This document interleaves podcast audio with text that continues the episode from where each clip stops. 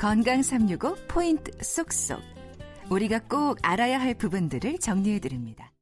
건강 365는 KBS 홈페이지와 유튜브 그리고 팟캐스트로도 서비스됩니다. 오늘은 건강한 운동법에 대한 설명 듣고 있는데요. 서울대병원 재활의학과 정성근 교수님과 함께합니다.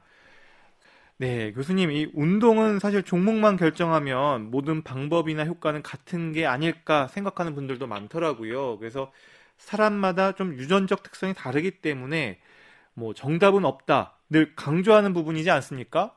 네네. 어떤 의미일까요? 어, 우리 밥이 몸에 굉장히 중요하지 않습니까? 그렇죠. 밥을 못 먹으면 굶어 죽으니까. 맞아요. 네네.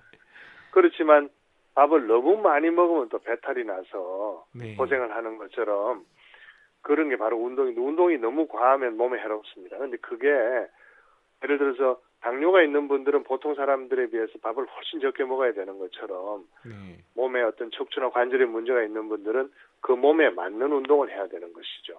그렇지 않은 운동은 오히려 해롭습니다. 음, 자신에게 맞는 운동을 해야 효과가 있지 맞지 않는 운동을 하면 오히려 해롭다 이런 얘기신. 거죠. 어. 네네. 그럼 디스크가 퇴행이 있거나 그러면 디스크가 손상됐거나 이런 상당 부분이 일단 유전적으로 결정되는 부분도 있는 건가요? 그러니까 환경적인 요인도 있겠지만. 유전적인 게 굉장히 큽니다, 사실은. 아. 그 예를 들면 허리가 심하게 아픈 분들 빼면요 자세히 물어보면 아버님이 안 좋고 형님이 안 좋고 뭐 이런 경우가 많거든요. 아. 그래서 어 쌍둥이 연구가 있었는데요 핀란드 쪽에서 네. 거기를 보니까 나이가 들면서 디스크가 퇴행이 되는 게 한 10% 나이가 10% 정도를 설명을 하고요. 네. 거기에 비해서 그 사람의 가족력 가족력이 결정하는 게 40%인데요. 네. 거기서 이제 유전적이라고 그러지 않고 가족력이라고 그랬어요. 그래서 그걸 자세히 보면 가족력이라는 건 유전도 있고 그 음. 사람이 어릴 때부터 쭉 자라나왔던 어떤 환경, 음. 자세, 음. 어떤 뭐 어, 앉아 있거나 서 있거나 하는 그런 그럴 때 방바닥에 앉거나 하는 그런 부분들이 다 포함된 게 가족력이라 네. 굉장히 크죠. 네. 아. 그러면 이런 가족력 환- 이런 부분들이 결정이 된 건데 이 부분들을 자세나 생활 습관으로 바꿀 수 있다는 겁니까? 그렇죠. 그 가족력이라는 것 중에 상당 부분이 자세나 생활 습관이라고 봅니다. 가족들끼리 같이 하는 아. 자세나 생활 습관. 그러니까 그런 것들도 가족들이 같이 공유를 한다는 거군요. 맞습니다. 네네. 어. 네. 허리 통증, 요통 뭐 경험한 분들 참 많으실 텐데 갑자기 증상이 심해지면서 일어설 수도 없고 누워 있어도 아프고 또 목을 앞으로 굽혀도 아프다고 그러고요. 뒤로 젖히는 건 더 아프다고 그러고요.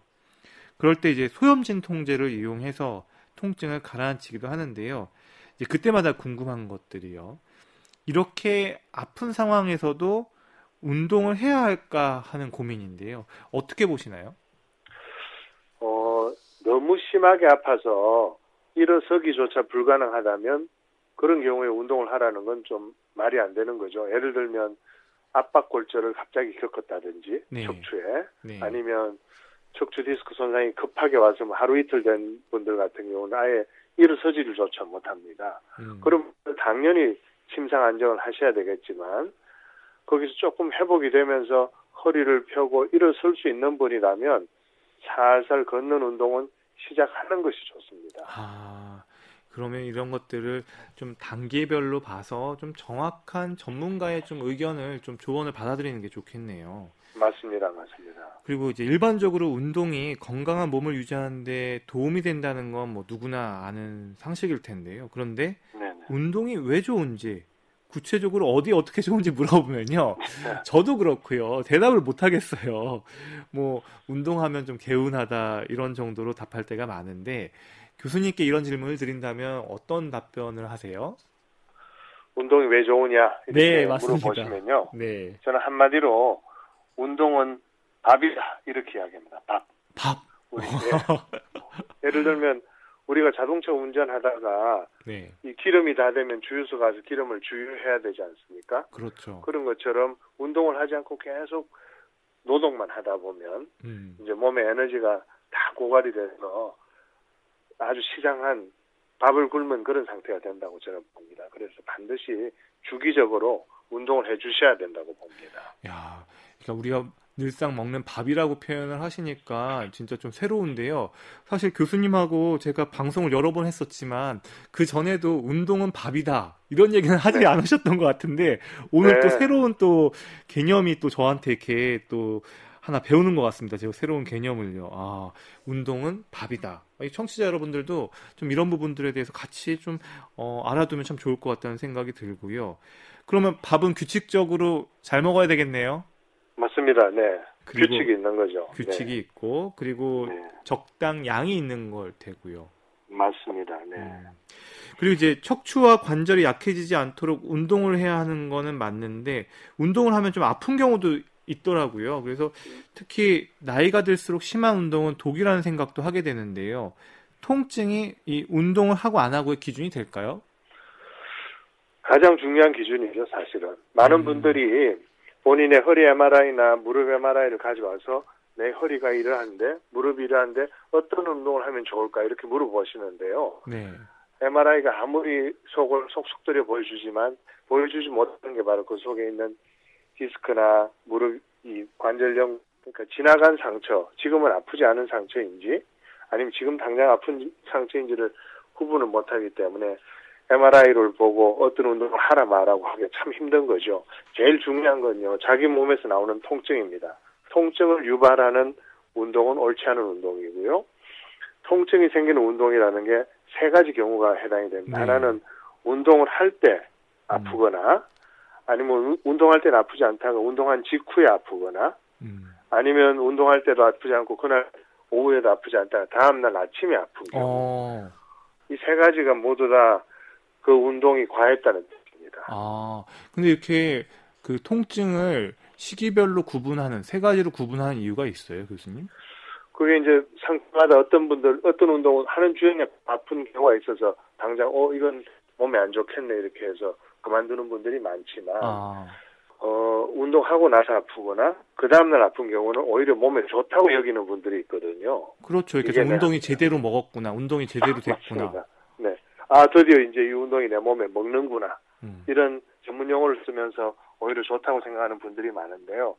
그 부분이 이제 뭐가 있냐면 근육 운동을 하고 나면 하루나 이틀 후에 알배에는 통증이 있습니다. 네.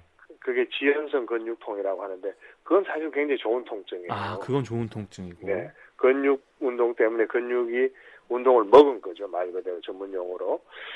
그런데 이제 그 통증이랑 관절이 손상돼서 아픈 거랑 혹은 디스크가 심해져서 아픈 게 구별이 잘안될 때가 굉장히 많습니다. 음. 그 부분이 이제 그 부분을 구별하는 것도 아주 중요한 포인트고요. 그래서 그것 때문에 이제 언제 아픈지를 꼭 정확하게 음. 보셔야 되는 거죠. 나이가 들수록 뼈나 근육은 튼튼한데요. 인대, 연골, 힘줄 이런 게 빨리 늙습니다. 음. 그러다 보니 한 40, 40이 넘어서 운동을 하기 하는 분들은 근육이나 뼈 때문에 인대, 연골, 힘줄 이런 애들이 치이는 거죠. 아. 그래서 더 손상을 잘 받습니다.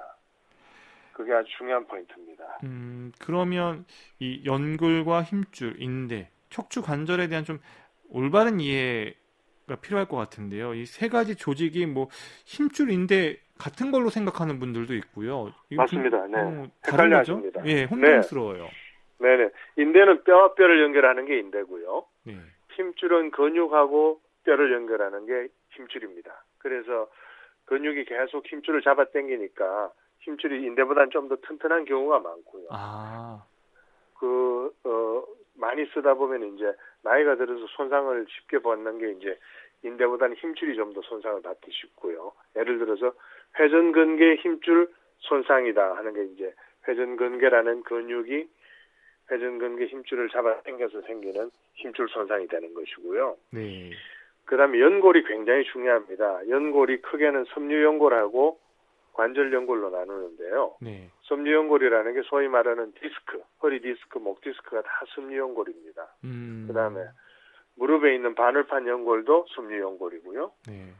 이 섬유연골이 우리 몸에서 이제 쿠션 역할을 하다 보니까 그 쿠션 쿠션 네. 방석 같은 역할을 하다 보니 나이가 들면서 많이 찌그러지기도 하고 터져 나오기도 하고 해서 문제가 되고요. 네. 그러면 관절 연골은 무릎 속에 있는 이제 그 관절을 미끈미끈하게 만드는 연골이라 그 부분도 이제 퇴행성 관절염이 아주 중요한 구조물이죠. 음, 교수님 그 나이가 들면 이제 이런 것들이 어, 좀 더 굳고 잘 더 유연성이 떨어질 텐데요. 그냥 제가 궁금한 건 이런 힘줄인데 좀 어르신들 스트레칭 하잖아요. 스트레칭을 이제 네네네네. 다리도 벌리고 그다음에 네, 뭐 네. 이제 이 스트레칭이 도움이 되는 건지 좀좀 과도하게 하는 경우도 있고요. 좀 어 진짜 이 스트레칭 할 때 고통이 심할 정도로 하는 분들도 계시고 한데 나이 들어서의 이런 연골과 그러니까 힘줄과 인대를 갖다 조금 유연하고 늘리는 것 이건 좀 어떻게 보세요?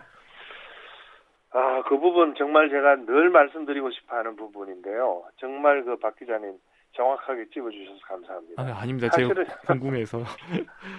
사실은요, 이, 이, 저, 체육관이나 이런 데 가서 제가 운동하다 이렇게 자세히 보면, 연세 드신 분들 굉장히 스트레칭을 많이 하시는데요. 네. 저는 대한민국 국민은 필요 이상으로 스트레칭을 많이 한다는 느낌을 많이 받습니다. 어. 이 연세가 들면서 우리 몸이 뻣뻣해지고 굳는 것은 일종의, 어, 우리 몸을 보호하는 보호 기능입니다. 아. 방어 기전이죠. 네네. 그 아까 말씀드린 인대, 힘줄, 연골이 점점점 약해지고 부서지기 쉽기 때문에 그 부분을 너무 많이 움직이지 않게 하려고 뻣뻣해지는 거고요. 아. 그 부분에 찢어졌다 다시 붙으면서 이 흉터가 생기면서 뻣뻣해지는 거라 일종의 연세가 들면서 당연히 생기는 우리 몸의 보호 기능인데 그 부분을 너무 스트레칭으로 자꾸 손상을 시켜서 그런 부분들이 굉장히 가슴 아플 때가 많습니다. 어. 특히 어깨 같으면은 관절 운동 범위가 넓어야 되기 때문에 스트레칭 하- 하는 게 중요한데요. 네. 어, 무릎이나 허리, 목 같은 경우는 스트레칭 하는 게 오히려 해롭습니다. 그래서 음. 너무 많은, 어깨도 너무 많은, 너무 강한 스트레칭은 오히려 손상을 촉발할 수 있습니다. 음, 그러니까 어느 정도 노화로 인해서 이제 힘줄이나 인대가 뻣뻣해지고 굳어진 거는 또 본인의 어떤 관절이나 이런 것들을 보호하기 위한 하나의 그런 하나의 현상인데 그걸 너무 과도하게 늘린다거나 하면 그게 오히려 소- 손상을 촉진할 수 있다 이런 얘기신 거죠. 맞습니다. 맞습니다. 어. 네, 정확하십니다. 그러면 이제 현재 나의 척추와 이 관절 상태부터 좀 살펴볼 필요가 있다고 생각이 드는데, 그러니까 자기 지피지기면 백전백승이라고 본인의 건강 상태를 잘 모르는 상태에서 무턱대고 남만 따라다가는 더 손상이 커질 수 있을 것 어, 같은데 맞습니다. 네네. 어떤 방법으로 점검을 하는 게 좋을까요? 부분도 역시 그 아플 때 네. 그 척추나 관절에서 통증이 나올 때 그 통증을 잘 해석하는 게 가장 중요하다고 봅니다. 음, 운동을 어떤 운동을 했을 때 어떤 통증이 생기면 그 부분을 어떻게 해석해야 되느냐 그 부분이 아주 중요하고요. 네. 그 해석을 해서 이제 좀 올바른 대책을 세워야 되겠죠. 해석하는 부분은 뭐 그냥 되는 건 아니고 공부도 좀 하셔야 되고 네. 때로는 전문가의 조언을 좀 들어야 될 때도 있고 그렇습니다. 음, 사실 사람마다 타고나는 부분도 있을 것 같고요. 또 노화의 영향도 있을 것 같고 해서요. 운동을 선택할 때 좀 우선해야 되는 부분이랄까요? 좀 이런 부분들, 뭐 종목으로 따져도요. 워낙 종류가 많아서 무엇부터 해야 될지도 고민인 분들도 많을 텐데 좀 우선적으로 좀 고려해야 될 부분들이 있을까요? 뭐 저는 뭐 척추나 관절에 부담이 얼마나 가느냐 이걸로 따지는데요. 네. 아주 젊고 싱싱한 척추 관절을 가진 분들이라면 강한 운동을 해도 되는 거죠. 예를 들어서 역기 같은 거, 어, 아주 무게가 높은 덤벨 같은 거 하셔도 되는데요. 점점 아까 말씀드린 이 관절이나 인대가 약해지는 그런 나이가 되면 운동 방법을 조금씩 바꿔주는 것도 좋습니다. 음, 예를 들어서 역기를 계속 들다가 이제 기구 체육관에 가면 기구 많지 않습니까? 그렇죠. 기계, 네. 머신이라고 그러죠. 그 기계를 갖고 하는 게 좀 더 안전하고요. 또 연세가 많으시다. 예를 들어서 뭐 70이 넘어가고 80이 넘어가고 하시는 분들은 이제 좀 고무밴드 같은 거 아, 그런 게 네, 안전합니다. 아, 그러니까 좀 더 노화될수록 나이가 들수록 안전하게 운동하는 방법들을 더 많이 고려를 해야 되겠다 이런 네, 얘기시네요. 네. 어. 맨몸 운동을 하신다든지. 네.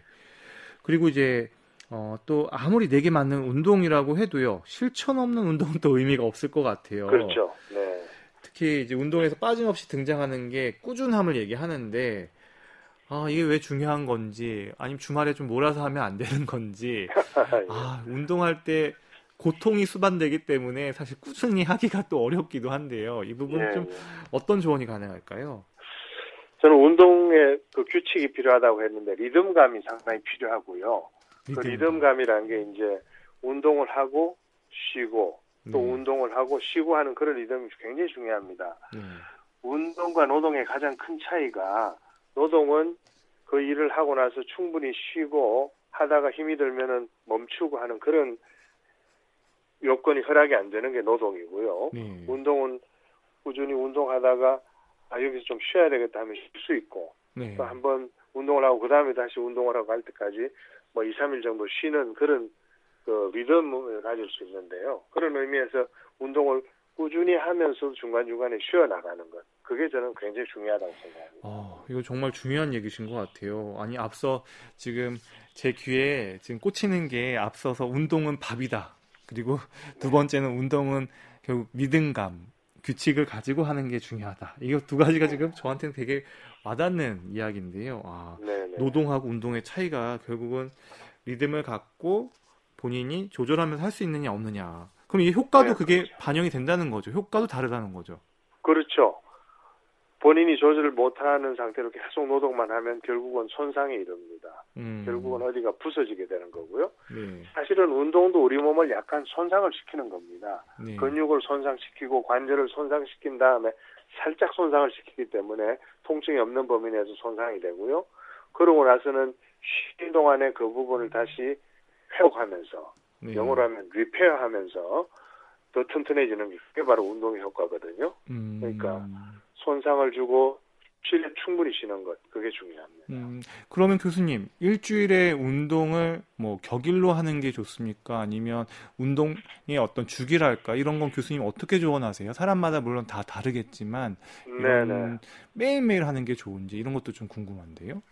평균적으로 보면 유산소 운동은 매일 하는 게 좋습니다. 매일. 유산소 운동, 뭐 걷기라든지, 네. 뭐 수영이라든지, 뭐 이런 근육을 아주 세게 쓰지 않는 운동은 매일매일 해도 큰 부담이 되지 않고 하루 운동한 것 자체가 다음날 이렇게 회복이 되는 그런 양상을 보이고요. 네. 그렇지만 근력 운동 있지 않습니까? 역기를 든다든지 하는 운동은 하루 하고 하루 정도 쉬는 게 오히려 좋습니다. 아... 주 3회 정도 하시는 게 더 좋다고 볼 수 있습니다. 유산소 운동은 좀 매일 하는 게 좋고 그리고 네. 근력 운동은 어, 주 3회, 그러니까 격일로 네. 하는 게 좋다. 아, 이렇게 하면 그리고 이제 요즘에 사실은 한 10년 전만 해도요. 근력 운동은 별로 이렇게 중요하게 강조하지 않았던 것 같아요. 유산소 운동을 네. 많이 강조했던 것 같고 그 언론에서 미디어에서. 네, 근데 네, 최근 네. 들어서 이제 근력 운동에 대해서 코어 근육에 대해서 상당히 많이 강조를 하는데 네, 사실 이제 젊은 사람들이야 좀 운동에 관심 있는 사람들은 이제 코어 근육 하면은 이제 많이들 이제 알게 됐고 이제 그 부분들을 강화시키려고 하는데 이제 어르신들은 아직도 코어 하면 또 이게 어딘지 뭐 코어 근육 자꾸 얘기하는데 이걸 뭘 말하는지 모르시는 분들도 계실 것 같아서 네 코어 근육 어떤 건지 좀 중요한 건지 설명 좀 부탁드려도 될까요? 코어 근육이란 건 말 그대로 몸통에 있는 근육이라고 보시면 됩니다. 몸통 그러니까 네. 팔다리 근육이 아닌 몸통에 있는 근육이라 복근 아니면 근근육 뭐 이게 바로 코어 근육이고요. 코어 근육에 대한 그 정의를 아주 사람마다 학자들마다 다르게 합니다. 아, 다 다르군요, 정의가. 네, 학자들마다 다 다릅니다. 너무너무 다릅니다. 어떤 분들은 몸통에 있는 근육 중에 가장 그 척추에 가까운 부분만 코어라고 불러야 된다. 이런 음. 부분도 있고요. 어떤 부분은 우리 몸을 두르고 있는 허리를 두르고 있는 모든 근육이 다 코어 운동이다. 이렇게 주장하는 분도 있고요. 저 같으면요. 허리에 있는 근육을 다 포함하고 더하기 엉덩이 근육과 활배근까지 코어 근육으로 아. 봐야 된다고 주장을 하고 있습니다. 활배근이면 뒤쪽 등 쪽 그 어깨부터 해서 이렇게 그 내려오는 내려오는 그 근육을 얘기하는 거죠. 네네네 아. 주큰 근육이죠. 그다음 엉덩이 근육까지 아. 그게 다 코어를 잡아주는 아주 중요한 근육이고요. 사실 허리가 안 좋은 분들은 코어 근육 자체를 강화하기보다는 활배근이나 엉덩이 근육 강화하는 게 훨씬 더 중요합니다. 아, 활배근하고 엉덩이 근육 강화가 더 중요하다. 아. 네네. 그럼 이렇게 이런 근육들을 강화하는 것도 한 격일로 주 3회씩 해주면 많이 도움을 받을 수 있다. 이런 거겠죠? 네네. 한 근육당 주 3회, 그러니까 사실은 매일 체육관을 가서 근력 운동을 해도 됩니다. 온근 활배근 운동, 내일은 엉덩이 근육 운동, 그 다음 날은 또 활배근 운동, 그 다음 날은 엉덩이 근육, 뭐 이렇게 하셔도 됩니다. 음, 그러면 이제 본인이 그런 근육들이 잘 쓰일 수 있도록 프로그램을 좀 잘 계획하고 해야 되겠네요. 어. 네네네. 분할 프로그램 이렇게 자기 몸을 잘 분할해서 오늘은 요거, 내일은 이거, 수요일은 또 뭐 이렇게 프로그램 좀 짜시는 게 중요하죠. 음, 그럼 이렇게 지금 뭐 코어 근육이라고는 얘기했지만 뭐 이제 활배근, 뭐 엉덩이 근육 얘기했는데요. 결국 그 또 이제 요즘에 나오는 얘기들이 허벅지 근육하고 종아리 근육을 또 중요하게 얘기하시는 분들도 많더라고요. 이 부분은 어떻게 네네. 보세요, 교수님? 아주 중요하죠. 허벅지 근육은 특히 무릎 안 좋은 분들한테는 정말로 중요한 근육입니다. 어, 근, 무릎은 근육 운동으로 좋아집니다. 근육이 강하면 강할수록 무릎이 튼튼해지기 때문에 허벅지 근육 중요하고 또 허벅지 근육이 굉장히 큰 근육이라 연세 드신 분들 근감소증이 오는 분들한테도 중요합니다. 음, 그 다음에 장단지 근육은 사실 많은 분들한테 잊혀졌던 근육인데요. 네네. 장단지 근육이 굉장히 중요한 것이 특히 걸음을 걸을 때 걷는 속도를 빨리 하고요. 연세 드신 분들은 잘 넘어지지 않습니까? 우리 네. 할머니 할아버지도 자꾸 넘어지셔서 이제 고관절 골절도 오고 하는데 서 있을 때 균형을 잡는데 가장 힘을 많이 쓰는 근육이 장단지 근육입니다. 어, 그리고 뭐 아주머니들 앉아 있다 일어서면서 머리가 핑 돌면 빈혈이다 이렇게 이야기하시잖아요. 그렇죠. 예, 예. 그게 사실은 빈혈이 아니고 앉아 있는 동안에 장단지 근육 속에 혈류가 피가 많이 모여 있던 것이 바로 심장으로 돌아가지 못해서 일종의 기립성 저혈압이 잠깐 오는 건데요.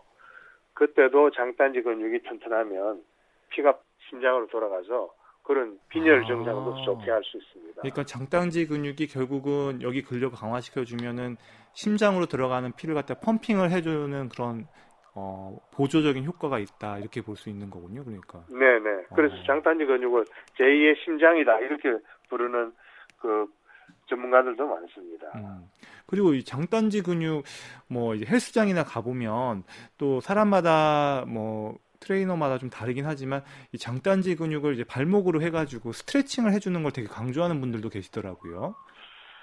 아, 저는 사실은 스트레칭은 그렇게 중요하진 않고요. 아. 너무 우리 우리나라 분들한테 스트레칭의 그 중요성이 너무너무 강조가 되어 음, 있는 앞서 저는- 얘기하셨듯이. 어. 예, 예. 저는 그 부분을 조금 고쳐 나가야 된다고 봅니다. 음, 전체 국민이 스트레칭보다는 근력 강화 쪽으로 좀 운동의 패러다임을 좀 바꿔야만 더 건강한 대한민국이 되지 않을까 하는 생각을 합니다. 아, 이- 일단은 중요한 이 부분들 저희가 좀 잘 새겨서 좀 방향을 갖다 좀 잡아보도록 하겠습니다. 교수님 그리고 이제 유산소 운동 좀 이제 짚어볼게요. 유산소 네. 운동을 할 때 일단 걷기를 떠올리는데 걷기 운동 누구에게나 좋다 맞는 얘기인가요? 네 네 네. 뭐 저는 걷기 운동은 신이 내린 최고의 명약이다. 예, 특별히 배울 필요도 없고요. 네, 한 살 정도면 대부분 배워져 있기 때문에. 네. 예. 그럼 운동을 할 때 걷기를 할 때 뭐 지켜야 하는 규칙이랄까요? 이런 것도 좀 있을까요? 좀 좀 더 걷기의 효과를 높일 수 있는 방법들 뭐 이런 게 있나요? 네, 어떤 분들은 그 걷기 자세에 대해서 너무너무 자세한 규칙들을 많이 정하시는데 저는 그렇게 말, 규칙을 많이 정하면 또 잘 하기 어렵지 않습니까? 그렇죠. 이걸 내가 제대로 하는 건가 아닌 건가 이렇게 고민이 되고 하기 때문에 너무 규칙을 많이 정하지 말고 거만한 자세로 걸으시라 이렇게 말씀드립니다. 거만한 자세. 예, 거만한 자세. 거만한 자세로 걸으시면 허리가 꼿꼿해지고 턱을 치켜들면서 아주 도도해지지 않습니까? 그렇죠. 그 자세가 목과 허리에 있는 디스크에 아주 좋은 자세입니다. 아, 거만한 자세로 걸어라. 와. 네, 네. 근데 사실 한국 사회에서 거만한 자세로 걷기 쉽지 않더라고요. 회사에서 복도에서 거만한 자세로 걸으려고 해도 바로 어 선배님이 지나가시고 나면 네. 고개를 숙일 수밖에 없고 이게 쉽지 잠시 않더라고요. 잠시 숙이시면 됩니다. 잠시만. 오시면 잠시만 숙이셨다가 네. 다시 그만해주시면 됩니다. 네. 네. 그리고 이제 걷기를 통해서 이것도 무리하면 또 잘못 걷거나 그러면 생기는 통증도 있다면서요. 그렇죠. 걷기에는 크게 두 가지 문제가 통증을 유발하는데요. 하나는 걷는 자세고요. 구부정해지면은 그게 아주 좋지 않습니다. 구부정하게 걷는 건 오히려 독이 됩니다. 음. 두 번째는 걷는 시간이 있는데요. 이게 걷는 것도 어느 정도 기능 한도가 있어가지고 어떤 분들은 한 시간이 지나면 디스크가 찌그러지기 시작하면서 아픈 분들이 있고요. 어떤 분들은 2시간, 3시간 다 각, 각자 갖고 계신 한도가 다릅니다. 그럼에도 음. 불구하고 나는 무조건 2시간 걸어야 돼. 이렇게 너무 많이 걷는 건 오히려 해로울 때가 많습니다. 아, 교수님 그리고 하나 이제 궁금한 거는 유산소하고 우리가 무산소 운동으로 나누는데 유산소 운동은 네. 걷기 같은 걸 대표적으로 얘기하고 그 다음에 이제 뭐 역기나 뭐 이런 근력 운동을 무산소 운동으로 많이들 얘기하잖아요. 네네네. 근데 이제 막상 이걸 근력 운동을 해보면 이제 헬스장에서 근력 운동을 해보면 상당히 숨을 들이마셨다 내셨다 산소를 많이 쓰거든요. 그리고 네. 진짜 막 심장도 두근두근 거리고 심박수도 올라가는데 이게 정말 네. 무산소 운동입니까? 이게 좀 잘 이해가 안 가더라고요.